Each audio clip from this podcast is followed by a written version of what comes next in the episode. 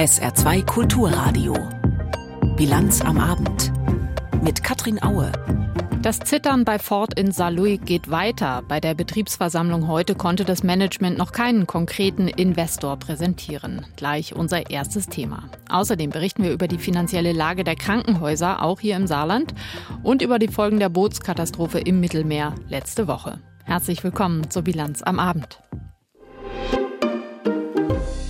Es gibt weiter keine definitive Perspektive für die Ford-Mitarbeiterinnen und Mitarbeiter, auch ein Jahr nachdem das Aus für das Werk in Saarlouis verkündet wurde. Bei einer Betriebsversammlung heute konnte der Ford-Deutschland-Chef der Belegschaft noch nichts Konkretes in Aussicht stellen. Ein Vertrag oder auch nur eine Absichtserklärung eines Investors gibt es demnach bislang nicht. Yvonne Schleinhege war für uns auf dem Werksgelände. Schon kurz vor der Betriebsversammlung war die Stimmung aufgeheizt. Der Lärm, den die rund 4500 Beschäftigten gemacht haben, war ohrenbetäubend. Und genau so dürfte es sich auch angehört haben, als Ford Deutschland-Chef Martin Sander den Beschäftigten verkündet hat, dass er quasi mit leeren Händen kommt. Die Emotionen der Belegschaft, die waren natürlich heftig. Also Herr Sander konnte seinen Bericht äh, erst unterbrochen, aber nicht zu Ende führen, da der Protest äh, und äh, die Enttäuschung der Belegschaft sich natürlich hier niedergeschlagen hat. Und von daher gesehen äh, sitzt das sehr tief und die Belegschaft ist zutiefst enttäuscht. Berichtet der Betriebsratsvorsitzende Markus Thal. Etwa 20 Minuten soll der Ford-Chef von den Beschäftigten ausgebuht worden sein. Im Anschluss vor dem Werkstor schwanken die Emotionen der Mitarbeiter zwischen Resignation und Wut. Wurde genau das gesagt, was ich erwartet habe, nämlich nichts. Mit mir macht das, dass ich immer mehr Wut auf diesen Arbeitgeber bekomme, weil man dann nach 41 Jahren praktisch auf der Straße steht. Ich habe Familie und es kann ja auch irgendwie auch so nicht mehr weitergehen. Zeigt natürlich, dass die Firma keinen Wert auf die Mitarbeiter legt. Das ist nach 35 Jahren so eine Erkenntnis, die nicht schön ist. Tatsächlich stehen die Mitarbeiter auch nach zweieinhalb Stunden Betriebsversammlung ohne Perspektive da. Zwar heißt es von Ford, dass man bis zur letzten Minute mit potenziellen Investoren verhandelt habe, jedoch ohne, dass eine Absichtserklärung, ein sogenannter Letter of Intent vorliegt. Weiter teilt Ford Deutschland schriftlich mit, wir befinden uns derzeit in fortgeschrittenen Verhandlungen mit Investoren mit dem Potenzial, rund 2500 Arbeitsplätze zu schaffen. Wir arbeiten nun daran, schnellstmöglichst eine Vereinbarung zu erzielen. Doch was das konkret heißt, weiß auch der Betriebsratsvorsitzende Markus Thal nicht. Das Unternehmen hat zwar gesagt, dass man schnellstmöglich an einem sogenannten Letter of Intent arbeitet. Aber äh, was schnellstmöglich ist, kann ich nicht beurteilen. Am Ende des Tages steht die Belegschaft mit leeren Händen da. Wie es heißt, geht es um zwei mögliche Investoren. Sollte innerhalb der nächsten 24 oder 48 Stunden eine Absichtserklärung vorliegen, wollen die Arbeitnehmervertreter neu beraten. Da kann ja viel drinstehen und nichts drinstehen. Die Betriebsversammlung sei deshalb nur unterbrochen worden. Jederzeit könne es weitergehen. Aber auch auf einen unbefristeten Streik bereite man sich vor, komme nichts vom Management, so der Betriebsratsvorsitzende Markus Thal. Kommt nichts, findet die Urabstimmung statt, steht nichts in so einem Letter of Intent drin, findet die Urabstimmung statt und dann äh, hat die IG Metall ganz klare Signale zum unbefristeten Arbeitskampf gesetzt. Und dann könnte es wieder ähnlich laut werden wie bei der Betriebsversammlung heute. Möglicherweise also Streik bei Ford. Ja, und bei der Bahn sieht es ähnlich aus. Das wird wohl ein unsicherer Reisesommer für Menschen, die auf die Bahn angewiesen sind. Denn der Tarifkonflikt zwischen dem Arbeitgeber Deutsche Bahn und der Eisenbahn- und Verkehrsgewerkschaft EVG eskaliert. Johannes Frevel mit Einzelheiten. Die Eisenbahnverkehrsgewerkschaft EVG bereitet nach den gescheiterten Tarifverhandlungen mit der Bahn eine Urabstimmung vor, um ihre Tarifforderungen in unbefristeten Erzwingungsstreiks durchzusetzen. Das Ergebnis der Urabstimmung werde in vier bis fünf Wochen vorliegen, sagte EVG-Bundeschef Martin Burkhardt. Bis dahin müssten Fahrgäste mit befristeten Warnstreiks bei der Deutschen Bahn rechnen. Stimmen wenigstens 75 Prozent der EVG-Mitglieder bei der Urabstimmung für einen Arbeitskampf, könnten die unbefristeten Streiks in den Sommerferien Ende Juli starten. Nach Angaben der EVG sind die Tarifverhandlungen mit der Deutschen Bahn vor allem daran gescheitert, dass der Arbeitgeber für dieses Jahr nur eine Lohnanhebung um 200 Euro im Dezember und eine weitere im kommenden Jahr bei 27 Monaten Laufzeit angeboten hat. Die EVG hatte monatlich mindestens 650 Euro mehr bei einer Laufzeit von zwölf Monaten gefordert. Es war einer der bisher größten Streitpunkte zwischen Grünen und FDP in ihrer gemeinsamen Regierungskoalition, das Planungsbeschleunigungsgesetz. Damit soll festgelegt werden, welche Art von Projekten mit besonderer Priorität vorangetrieben werden sollten. Die Grünen wollten das auf Bahninfrastruktur beschränken und bei Brücken und Straßen nur dann prioritär besonders schnell bauen lassen, wenn ein Objekt stark sanierungsbedürftig ist. Die FDP wollte auch Flughäfen und Wasserstraßen und Autobahnen beschleunigt aus- und neu bauen lassen. Am Ende hat sich die FDP weitgehend durchgesetzt. Jetzt wird gefühlt irgendwie alles mit höherer Priorität gebaut. Heute war das Planungsbeschleunigungsgesetz im Bundestag. Martin Polanski. Deutschlandtempo, ein Begriff, den sich Bundeskanzler Olaf Scholz und auch die Ampelregierung auf die Fahnen geschrieben haben. Was bei Flüssiggasterminals im letzten Jahr ging, soll auch bei vielen Verkehrsprojekten zukünftig möglich sein. Verkehrsminister Volker Wissing von der FDP. Wenn wir wollen, dass die Menschen möglichst nachhaltig unterwegs sind, brauchen wir leistungsfähige Schienen und Straßen und deshalb gehen wir das jetzt entschlossen an. Wir wollen schneller werden beim Planen, beim Genehmigen und beim Bauen unserer Verkehrswege. Zu lange war alles zu kompliziert und zu lange hat man sich mit langwierigen Verfahren abgefunden. Ein Kernelement des Gesetzespaketes, da wo es Engpässe gibt auf Straßen oder Schienenwegen, sollen Bauarbeiten zukünftig im sogenannten überragenden öffentlichen Interesse liegen. Das soll schnellere Genehmigungen möglich machen, weil die Projekte im Abwägungsfall Vorrang bekommen sollen. Außerdem geplant, bei Ersatzneubauten etwa von Brücken an Bundesfernstraßen sollen Umweltverträglichkeitsprüfungen zukünftig in der Regel wegfallen. Der Verkehrsexperte der Linken, Thomas Lutze, warnt vor einer Einschränkung der Bürgerbeteiligung. Liebe Bürgerinnen und Bürger, Sie haben Rechte, die hier zum Teil gekürzt werden sollten. Und auf die Gefahr hin, sich damit öffentlich nicht überall beliebt zu machen, wir, die Linksfraktion, machen bei dieser Form von Bürokratieabbau, also dem Abbau der Rechte von Bürgerinnen und Bürgern, nicht mit. Dagegen gehen der Union die Pläne der Ampelparteien zur Planungsbeschleunigung nicht weit genug. Der CDU-Abgeordnete Felix Schreiner fordert Einschränkungen des Verbandsklagerechts, etwa von Umweltverbänden, und grundsätzlich vereinfachte Planfeststellungsverfahren. Sie legen uns ein Gesetz vor, das nicht einmal der Überschrift gerecht wird. Sie machen große Ankündigungen Ankündigung, aber sie legen lediglich einen Papiertiger vor, der nie zum Fliegen kommen kann. Die Koalitionsparteien hatten im Frühjahr heftig über die Planungsbeschleunigung gestritten. Die FDP drängte darauf, neben Schienen auch Autobahnabschnitte einzubeziehen. Die Grünen ließen sich nach langen Verhandlungen und im Zuge eines umfassenden Kompromisses auf eine Liste von 144 Straßenbauvorhaben ein. Der grüne Verkehrsexperte Stefan Gelbhaar drängt jetzt darauf, den Klimaschutz zukünftig stärker in den Blick zu nehmen. Deswegen müssen wir die Ladeinfrastruktur für Lkw und Pkw schnell und massiv ausbauen. Wir müssen beim ÖPNV viel, viel schneller werden. Straßenbahn dauert ewig, Busspur dauert ewig. Das muss schneller werden. Die AfD sieht zwar gewisse Fortschritte durch das Gesetzespaket, aber die neuen Regeln zur Planungsbeschleunigung würden für zu wenige Projekte gelten. Der AfD-Abgeordnete Dirk Spaniel spricht von einer willkürlichen Auswahl. Auswahl. Wir haben einen Bundesverkehrswegeplan, wir haben einen vordringlichen Bedarf. Diese Maßnahmen müssen für alle Projekte gelten. Das Gesetzespaket soll nun in den Bundestagsausschüssen weiter beraten werden. Unklar ist, wie stark die Ampelpläne die Verkehrsprojekte tatsächlich beschleunigen werden. Die Vorgängerregierung unter Kanzlerin Merkel hatte gleich viermal die Gesetze geändert, um beim Bau von Straßen und Schienen schneller voranzukommen, am Ende ohne tiefgreifenden Erfolg. In deutschen Krankenhäusern könnten jedes Jahr tausende Patientinnen und Patienten vor dem Tod bewahrt werden, wenn sie in besseren Kliniken behandelt würden. Das ist das Ergebnis einer Expertenkommission. Die hat heute mit Bundesgesundheitsminister Lauterbach ihre Studie vorgestellt. Danach wären pro Jahr allein nach Schlaganfällen rund 5000 vermeidbare Todesfälle 5000 äh, Todesfälle vermeidbar. Karl Lauterbach sieht sich dadurch in seiner geplanten Krankenhausreform bestärkt. Uwe Jahn vermeidbare Todesfälle in deutschen Krankenhäusern, vor allem bei Krebs- und Schlaganfallpatienten, weil sie nicht in spezialisierten Kliniken behandelt wurden. Damit liefert der neue Bericht dem Bundesgesundheitsminister Argumente für die geplante Krankenhausreform. Karl Lauterbach, SPD, erklärt es so. Wir sind tatsächlich ein Land, was sehr viel ausgibt für die Krankenhausversorgung.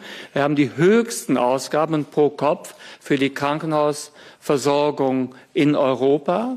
Wir sind aber bei weitem nicht die Besten. Und das liegt daran, dass Krankenhäuser Eingriffe und Behandlungen vornehmen, auch wenn sie sich nicht so gut damit auskennen.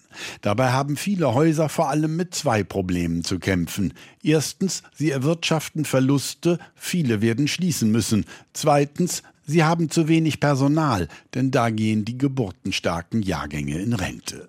In dieser Situation für die mehr als 1700 Krankenhäuser hierzulande ausreichend Ärzte und Pflegekräfte zu finden, hoffnungslos, meint Tom Shaw, der Leiter der Regierungskommission. Das werden wir niemals durch Ausbildung und äh, Zuwanderung alleine kompensieren können. Deswegen muss der Bedarf runter am Personal. Und das wird nur gehen, wenn es weniger Krankenhäuser gibt. Doch welche werden bleiben?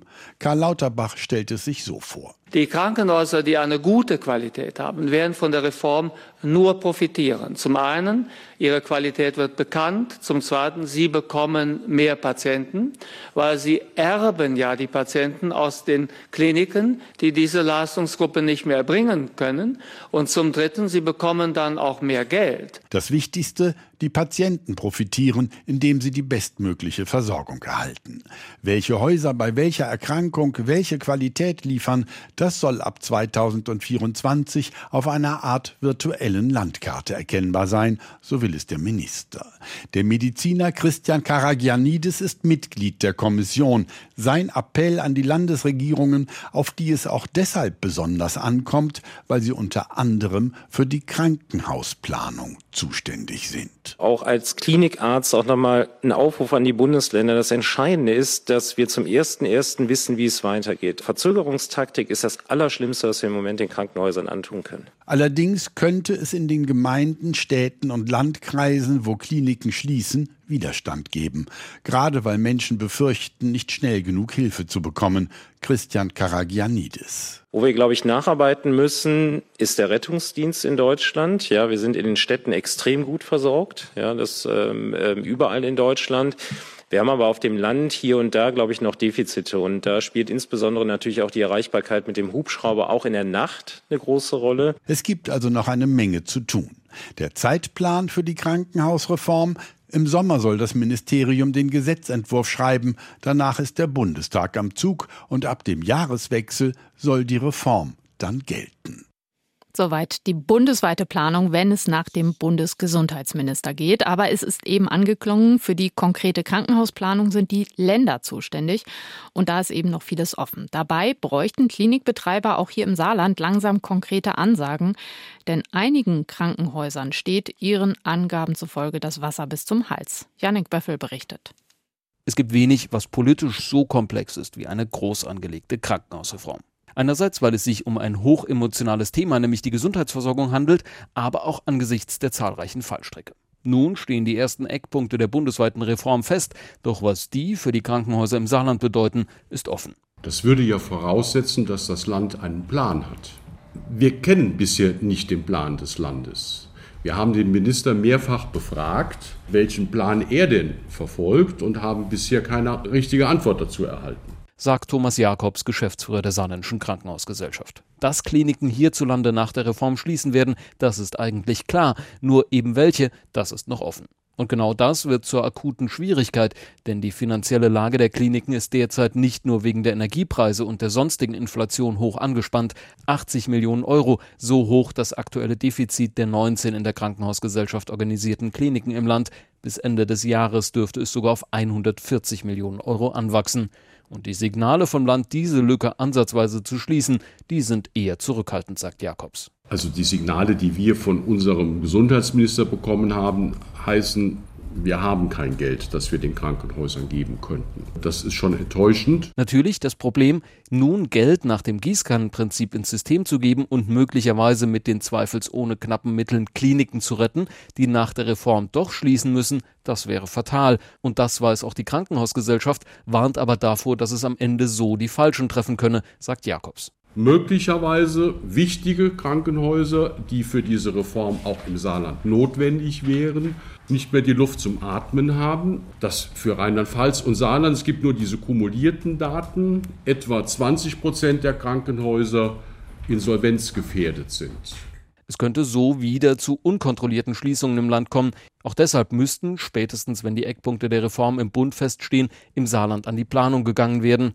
Auch wenn zur Wahrheit gehört, weil eben diese Eckpunkte noch nicht endgültig sind, hat die Krankenhausgesellschaft selbst auch noch keine eigenen Vorschläge erarbeitet. Das Verhältnis zwischen Krankenhäusern und Gesundheitsministerium ist scheint ohnehin derzeit etwas kühl. Sicher auch, weil die Investitionsmittel für die Krankenhäuser derzeit auf Eis liegen. Immerhin 32,5 Millionen Euro, sagt Jakobs. Da heißt es, der Finanzminister hat sich noch nicht geäußert. Wir nehmen jede Gelegenheit wahr, den Gesundheitsminister zu fragen oder auch seine Mitarbeiter, Mitarbeiterinnen und kriegen immer die gleiche Antwort. Und das ist natürlich auch verheerend, weil die Baupreise entwickeln sich weiter. Also es ist ein sehr unguter Zustand, dass wir seit Oktober, was die Investitionsplanung für 2022 angeht, immer noch auf der Stelle treten. Am Ende werden sich aber beide Seiten zusammenraufen müssen, um die seit Jahren wenig vorausschauende Krankenhausplanung im Land auf die Reform vorzubereiten. Denn auch wenn die Krankenhausgesellschaft das nicht voller Inbrunst öffentlich sagen würde, dass es zu viele Kliniken im Land gibt, da sind sich fast alle Experten einig, losgelöst von der finanziellen Situation. Es ist Viertel vor sechs. Jetzt weitere Meldungen des Tages von Sarah Sassou. Die EU-Gesundheitsbehörde warnt vor einem steigenden Risiko für übertragbare Krankheiten wie etwa das Dengue-Virus, Gelbfieber oder Zika-Viren durch Mücken. Die entsprechenden Mückenarten haben sich in den vergangenen Jahren immer stärker auch in West- und Nordeuropa verbreitet. Grund sind der EU-Behörde zufolge, dass Hitzewellen, Überschwemmungen und längere wärmere Sommer solchen invasiven Arten günstige Lebensbedingungen bieten. Anders als in anderen EU-Staaten gibt es in Deutschland aber noch keinen bestätigten Ansteckungsfall mit Dengue oder Zika-Viren. Die TGW-Verbindung Paris-Berlin soll offenbar nun doch über Saarbrücken führen. Das hat der Präsident der französischen Bahngesellschaft SNCF gestern Abend bestätigt. Wie der Sender France 3 meldet, fällten die SNCF und die Deutsche Bahn die Entscheidung gemeinsam. Zur Begründung hieß es, die Streckenführung über Straßburg sei zu kompliziert. So gebe es etwa auf der Rheinbrücke bei Kehl Engpässe. Die Deutsche Bahn kann das auf SR-Anfrage noch nicht bestätigen. Der endgültige Fahrplan für das kommende Jahr werde derzeit noch erstellt. Nach dem mutmaßlichen Tötungsdelikt in Dillingen-Pachten ist der Sohn des Opfers tatverdächtig. Die Staatsanwaltschaft hat Haftbefehl gegen den 35-Jährigen beantragt, wegen des Verdachts auf Totschlag. Er soll seine Mutter erstochen haben. Der Mann war noch am Tatort festgenommen worden, zusammen mit seinem Sohn. Der Enkel der Getöteten wurde heute aus dem Polizeigewahrsam entlassen.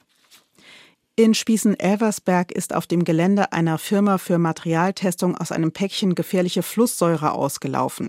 Laut Polizei war sie offenbar nicht korrekt verpackt. Ein Mitarbeiter der Firma wurde verletzt, als er in Kontakt mit der Säure kam. Er wurde in ein Krankenhaus gebracht. ABC-Spezialisten konnten die Säure mittlerweile neutralisieren. In den internationalen Klimaverhandlungen geht es oft besonders darum, wie Klimaschutz finanziert werden kann. Die ärmeren Länder sagen dann zu Recht, wir würden ja gerne unsere Gesellschaft auf klimaneutral umstellen, aber woher sollen wir das Geld dafür nehmen? Zumal ihr, die reicheren Nationen, den Löwenanteil an den klimaschädlichen Treibhausgasen verursacht habt. Wie kann Klimaschutz auch in Ländern des Südens finanziert werden? Das ist Thema einer zweitägigen Konferenz heute und morgen in Paris. Caroline Düller berichtet vom ersten Tag.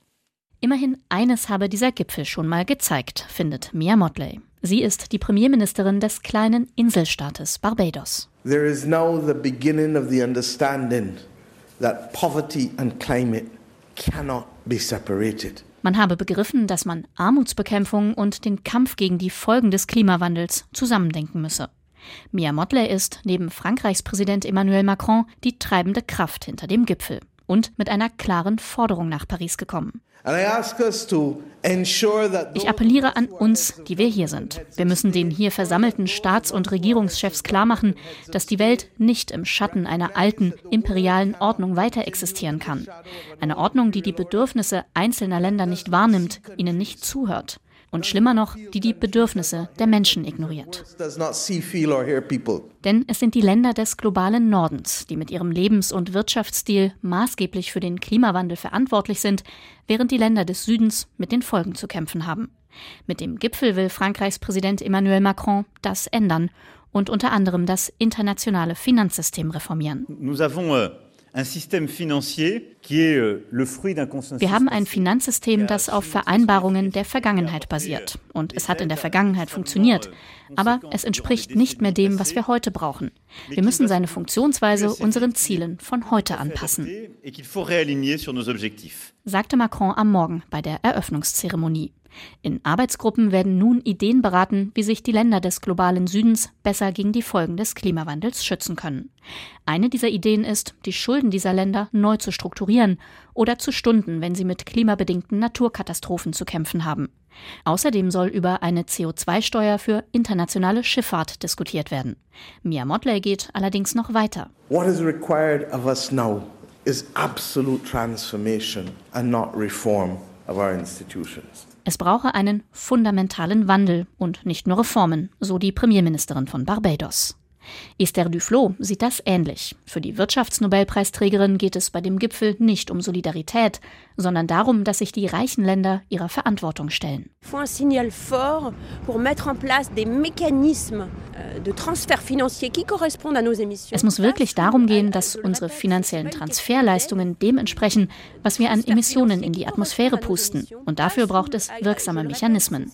Das ist keine Frage von Hilfe, das schulden wir diesen Ländern. Wir brauchen jetzt mehr als nur Versprechungen an die Länder des Südens. Denn seit dem Pariser Klimaabkommen gab es viele, die nicht eingehalten wurden. Und das hat Vertrauen kaputt gemacht. Allerdings werden sich die Teilnehmer in Paris kaum auf wirksame Mechanismen einigen, geschweige denn solche beschließen. Das Ganze ist eher ein gigantischer runder Tisch und kein Forum für Entscheidungen. Aber hier können und sollen Vorschläge für zukünftige Konferenzen entstehen. Zum Beispiel für die UN-Klimakonferenz Ende des Jahres in Dubai. Ein Durchbruch wird dieser Gipfel wohl nicht, aber er kann ein Anfang sein. Oder wie Mia Motley es sagt, We come to Paris today with hope. Sie sei mit Hoffnung nach Paris gekommen. Gut eine Woche ist es jetzt schon her, das Bootsunglück vor Griechenland. Ein Fischkutter Fischkutter war in Libyen aufgebrochen mit dem Ziel Italien. An Bord befanden sich Schätzungen zufolge bis zu 750 Geflüchtete. Nach fünf Tagen auf See ist das Boot gesunken und vor allem die griechische Küstenwache muss sich Vorwürfe gefallen lassen, nicht geholfen zu haben, was bei Seenot Pflicht ist. Mehr als 500 Menschen gelten immer noch als vermisst. Viele von ihnen kommen aus Pakistan. Da sind die Behörden jetzt dabei, mögliche Opfer zu identifizieren. Peter Hornung berichtet. Sie sitzen auf dem Gang, warten, bis sie an der Reihe sind, ganze Familien mit ihren Kindern. Sie sollen DNA-Proben abgeben in diesem kleinen Krankenhaus im Norden Pakistans. Jeder hier hat Angst, dass ein Angehöriger dabei sein könnte bei den Leichen, die sie aus dem Mittelmeer vor der griechischen Küste bergen. Aus diesem Ort hier, er heißt Kurata, seien viele aufgebrochen, sagt ein Beamter einem Reporter der Nachrichtenagentur Reuters. Bei der Katastrophe in Griechenland werden 24 Menschen aus Kurata vermisst. Aus der ganzen Region hier sind es insgesamt 28. Wir müssen die DNA-Tests machen, um die Leichen zu identifizieren. Die Regierung hat ein Laborteam hierher geschickt, das die Tests durchführt. Und deshalb haben wir die Familien hier einbestellt.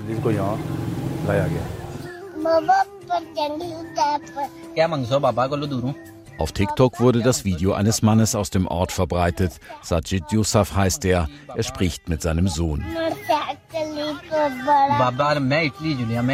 Er werde ihm ein Fahrrad mitbringen aus Italien, verspricht er dem Vierjährigen. Gefilmt wurde es, bevor Sajid Yusuf aufgebrochen ist. Er könnte unter den Opfern sein, wird befürchtet. Auch Mohammed Ayubs Bruder Yassin wird vermisst. Der 28-Jährige habe gut 7000 Euro gezahlt, um wegzukommen, an einen Agenten. Churata liegt im pakistanisch verwalteten Teil von Kaschmir. Wer jung ist, will weg von hier, sagt Yassins Bruder Muhammad. Hier gibt es weder eine Fabrik noch sonst Unternehmen. Viele sind arbeitslos. Deshalb will jeder in den Bundesstaat Punjab gehen, aber auch dort ist die Lage nicht gut. Aus diesem Grund suchen die Menschen im Ausland nach Arbeit. Sie hoffen, dass sie dort ihren Lebensunterhalt verdienen können. Am Montag hat es einen Tag der Staatstrauer in Pakistan gegeben. Es ist klar, dass viele Pakistaner unter den Opfern sind. Eine genaue Zahl gibt es noch nicht. Fraglich, ob es sie jemals geben wird. Die Polizei und der Geheimdienst führen seit Tagen Razzien durch. Sieben Führungsmitglieder von Schleuseringen wurden inzwischen festgenommen, zudem 30 mutmaßliche Helfer. Ihre Bilder wurden in den Medien gezeigt, nun würden sie verhört, so ein Polizeisprecher. Um die Schleuseringe zu zerschlagen, sagte Pakistans Premier Shehbaz Sharif, werde man mit Interpol zusammenarbeiten und auch mit Polizeibehörden anderer Länder. Ziel sei es, weitere solcher Tragödien zu verhindern. Kommen wir zur Börse. Aus Frankfurt berichtet heute Nikolaus Buschlüter. Dass sich die Inflation in vielen Ländern hartnäckig hält, sieht man auch daran, dass gleich vier Notenbanken heute die Leitzinsen erhöht haben. Besonders spannend die Entscheidungen in London und Istanbul. Die britische Zentralbank erhöht den Zinssatz überraschend kräftig um 0,5 Prozentpunkte auf 5 Prozent. In Großbritannien steht die Teuerungsrate trotz zwölf Zinsanhebungen in Folge bei fast 9 Prozent und war zuletzt nicht gefallen, sondern stabil geblieben. Durch die Leitzinserhöhung kommt jetzt auf viele Briten aber ein anderes Problem zu, nämlich steigende Hypothekenzinsen. Besonders kritisch sind diese, wenn es sich um Hypotheken mit variablen Zinssätzen handelt. Experten warnen deshalb schon vor einer tickenden Zeitbombe. Auch die türkische Zentralbank dreht an der Zinsschraube, verdoppelt fast den Leitzins von 8,5 auf 15 Prozent. Es ist eine Abkehr von einem türkischen Sonderweg, denn monatelang hatte Präsident Erdogan im Kampf gegen die Inflation die Zinssätze nicht erhöhen, sondern reduzieren lassen. Jetzt, erst nachdem er wiedergewählt wurde, schwenkt der Staatschef um. Der türkischen Lira hilft der Kurswechsel jedoch erstmal nicht. Die Lira fällt auf ein neues Rekordtief.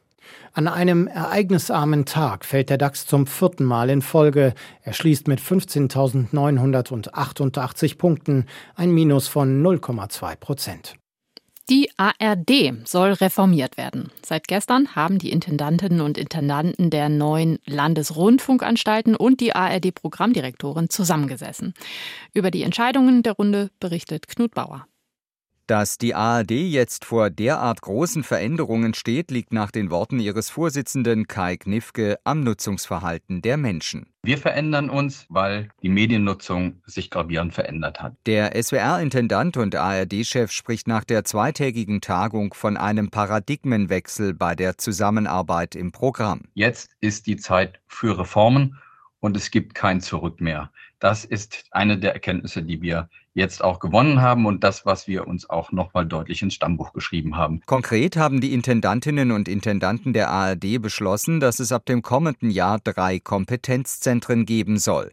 Für die Themen Gesundheit, Klima und Verbraucher.